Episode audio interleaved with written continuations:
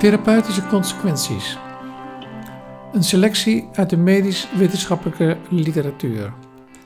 Tweemaal per maand bespreek ik een selectie uit de enorme hoeveelheid literatuur die dagelijks, wekelijks, maandelijks over ons uitgestrooid wordt. Ik ben Willem Blok, internist-infectioloog en ik focus mij dan ook op de algemene interne geneeskunde, wat dat ook mogen zijn, en de infectieziekten. En soms veroorloof ik mij een uitstapje. En telkens stel ik de vraag: verandert deze publicatie onze kijk op een klinisch probleem? Verandert dit de manier waarop we diagnostiek of therapie zouden moeten bedrijven? Met andere woorden, heeft dit therapeutische consequenties?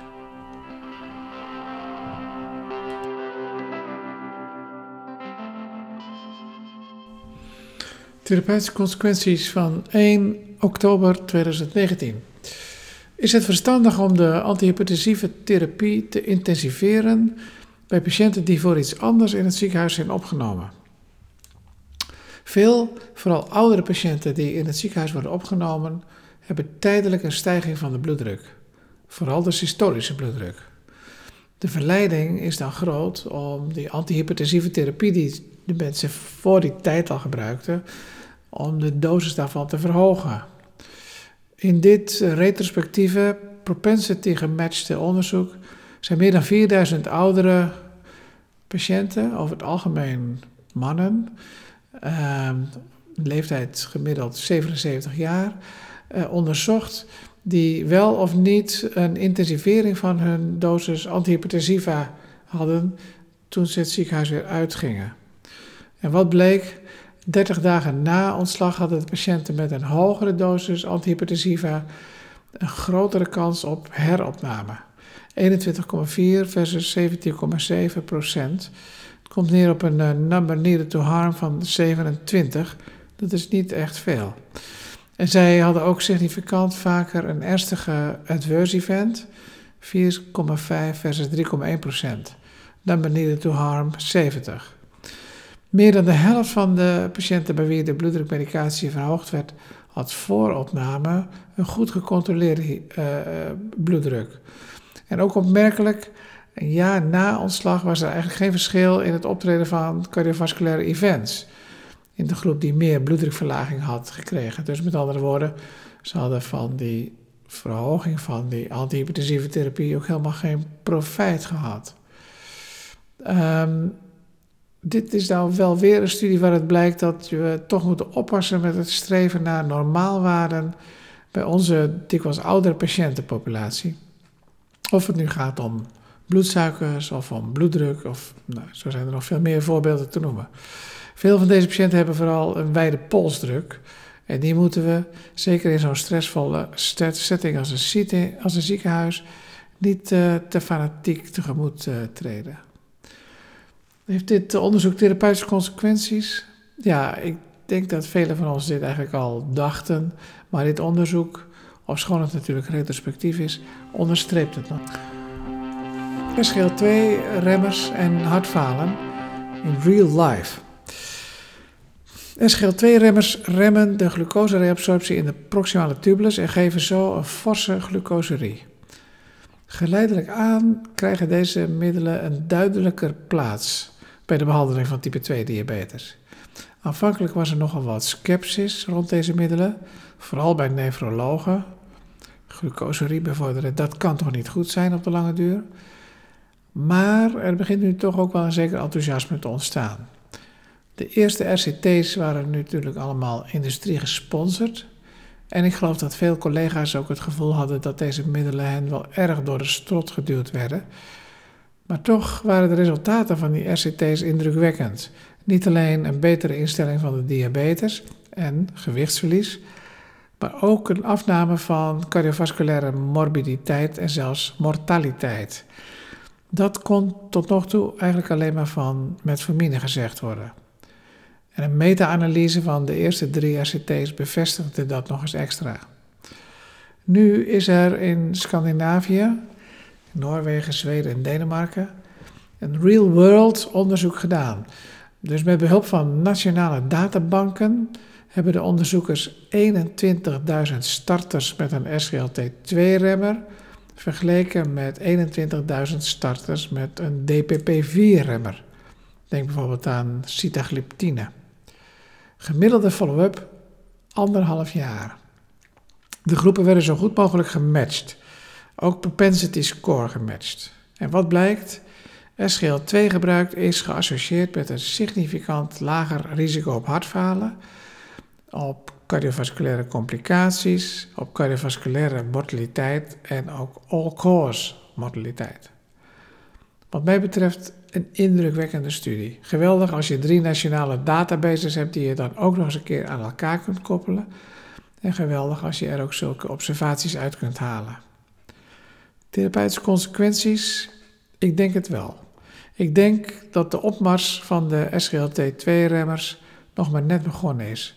Dat we ermee moeten leren werken en alert moeten blijven op de bijwerkingen. Urineinfecties, dysurie, ketoacidose.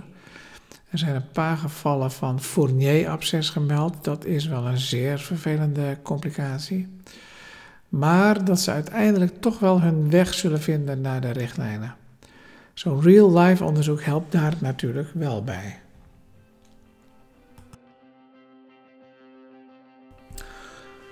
Is het veilig om hyponatremie te behandelen met bolusinjecties NaCl 3% in plaats van met continu infuus NaCl 3%? Hyponatremie is een veel voorkomend probleem op DCH.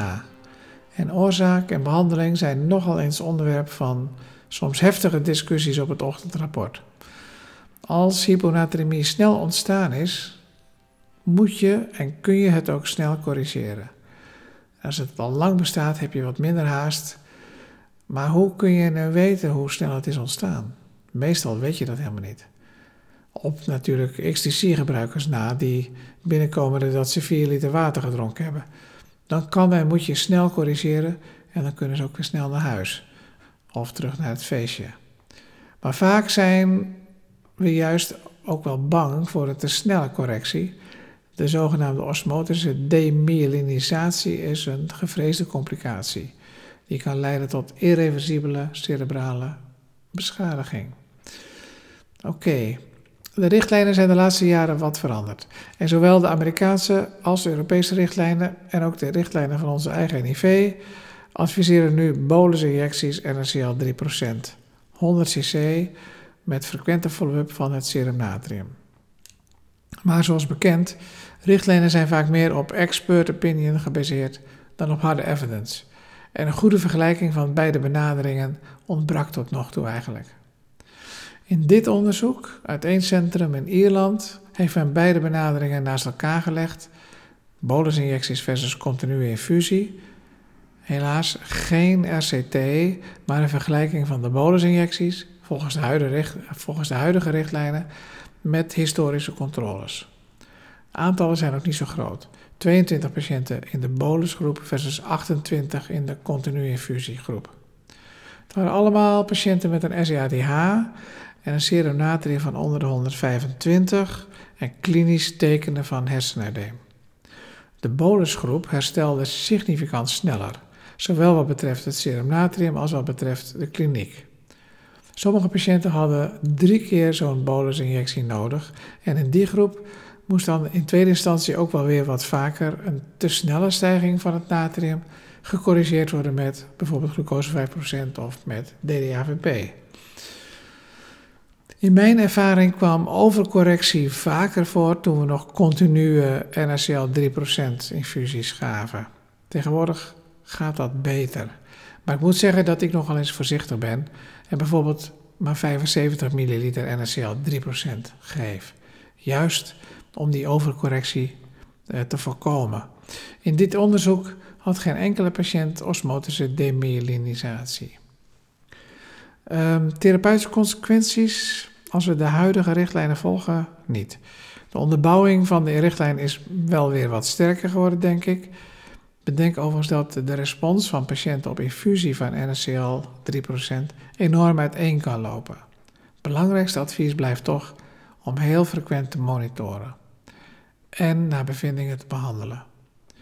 Er loopt, naar het schijnt, een grote RCT in Korea waarin beide behandelingen gerandomiseerd vergeleken worden. Benieuwd wat daaruit gaat komen.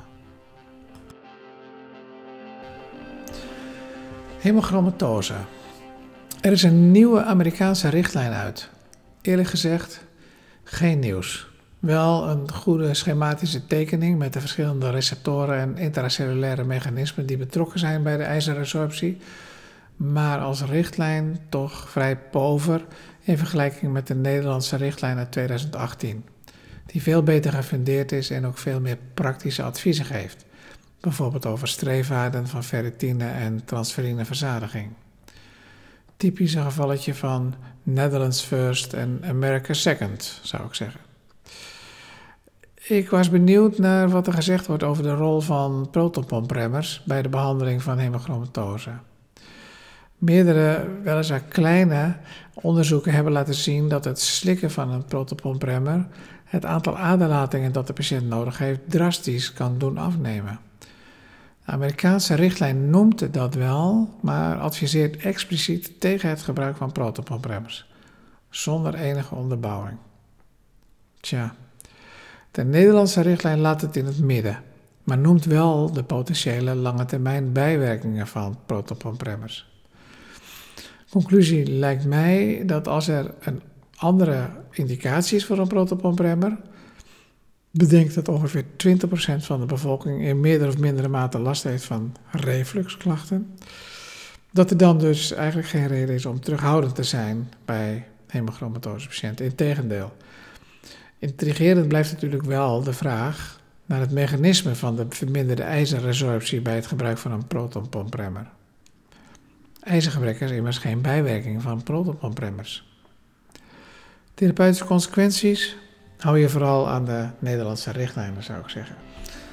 En dat brengt mij bij een interessant paper in Gastroenterology. Een grote internationale RCT in 33 landen uitgevoerd, waarin meer dan 17.000 patiënten gerandomiseerd werden tussen pantoprazol 40 milligram en een placebo. En daaroverheen werden de patiënten gerandomiseerd in drie groepen, te weten low-dose aspirine plus low-dose rivaroxaban, low-dose aspirine alleen of low-dose rivaroxaban, rivaroxaban alleen. De drie groepen waren weer gelijkelijk verdeeld over de protopompremmer versus de placebo-groep. Een zogenaamd 3 keer 2 factorial design. Waren allemaal mensen met stabiel cardiovasculair lijden of perifere vaatlijden. In drie jaar follow-up vrijwel geen negatieve effecten van de pantoprazol. Met name geen toename van cardiovasculaire problemen, van nierfunctiestoornissen of anderszins klinisch evidente problemen. Eén uitzondering, iets meer darminfecties in de pantoprazolgroep, met een number needed to harm van meer dan 300. Goed, groot, maar goed opgezet onderzoek. En wat mij betreft een prestatie van formaat. Therapeutische consequenties? Ja, we kunnen onze patiënten die een indicatie voor een protonpompremmer hebben, geruststellen. Dit zijn veilige middelen aantal bijwerkingen is zonder meer acceptabel. In tegenstelling tot wat tot nog toe allerlei observationele studies suggereren. En daarbij moeten we ook niet vergeten dat protonpompremmers het leven voor patiënten met een refluxziekte een stuk draaglijker gemaakt heeft. De DOAX, of NOAX, zoals sommigen nog steeds zeggen, maar je kunt een uh, klasse van medicijnen toch niet eeuwig maar nieuw blijven noemen, zijn natuurlijk een enorme aanwinst voor de grote groep oudere patiënten met atriumfibrilleren. Geen gedoe meer met trombosedienst, minder kans op craniële bloedingen. Maar hoe om te gaan met deze middelen als er een operatieve ingreep met, moet gebeuren uh, en de antistolling onderbroken moet worden? In de JAMA Internal Medicine, een groot en goed uitgevoerd prospectief cohortonderzoek naar het ontbreken van DOAX rondom een ingreep. DOAX hebben een korte halfwaardetijd en het antistollingseffect verdwijnt ook vrij snel. Meer dan 3000 patiënten die een electieve ingreep moesten ondergaan, werden geïncludeerd. Voor een laag risico-ingreep werd de DOAC één dag voor de ingreep gestopt en een dag na de ingreep weer hervat. En bij een hoog risico-ingreep werd twee dagen van tevoren gestopt en twee dagen later weer hervat. Een eenarmige studie, want, zoals de auteurs zeggen, er was nog geen standaardbehandeling voorhanden. Um, op 30 dagen postoperatief 0,9 tot 1,9% major bleeding. Uh, afhankelijk een beetje van welk soort uh, DOAC uh, het betrof. Arteriële trombose trad op in slechts 0,2 tot 0,6% van de patiënten. De percentages verschilden ook hier weer een beetje per DOAC. Dit was dus een soort proof of concept studie, maar het lijkt me op grond van deze getallen een veilige aanpak. Therapeutische consequenties? Ja, lijkt me wel. En ik denk dat we een dergelijke aanpak voorlopig wel in ziekenhuisprotocollen zouden kunnen opnemen. Let op, dit waren alleen patiënten met chronisch boezemfibrilleren als indicatie voor het DOAC. Dus hoe zit het met patiënten die min of meer recent een longembolie of een DVT gehad hebben? Dat is natuurlijk weer een ander verhaal. Dit was een kleine greep uit de literatuur. Voor referenties ga naar www.therapeutischeconsequenties.nl.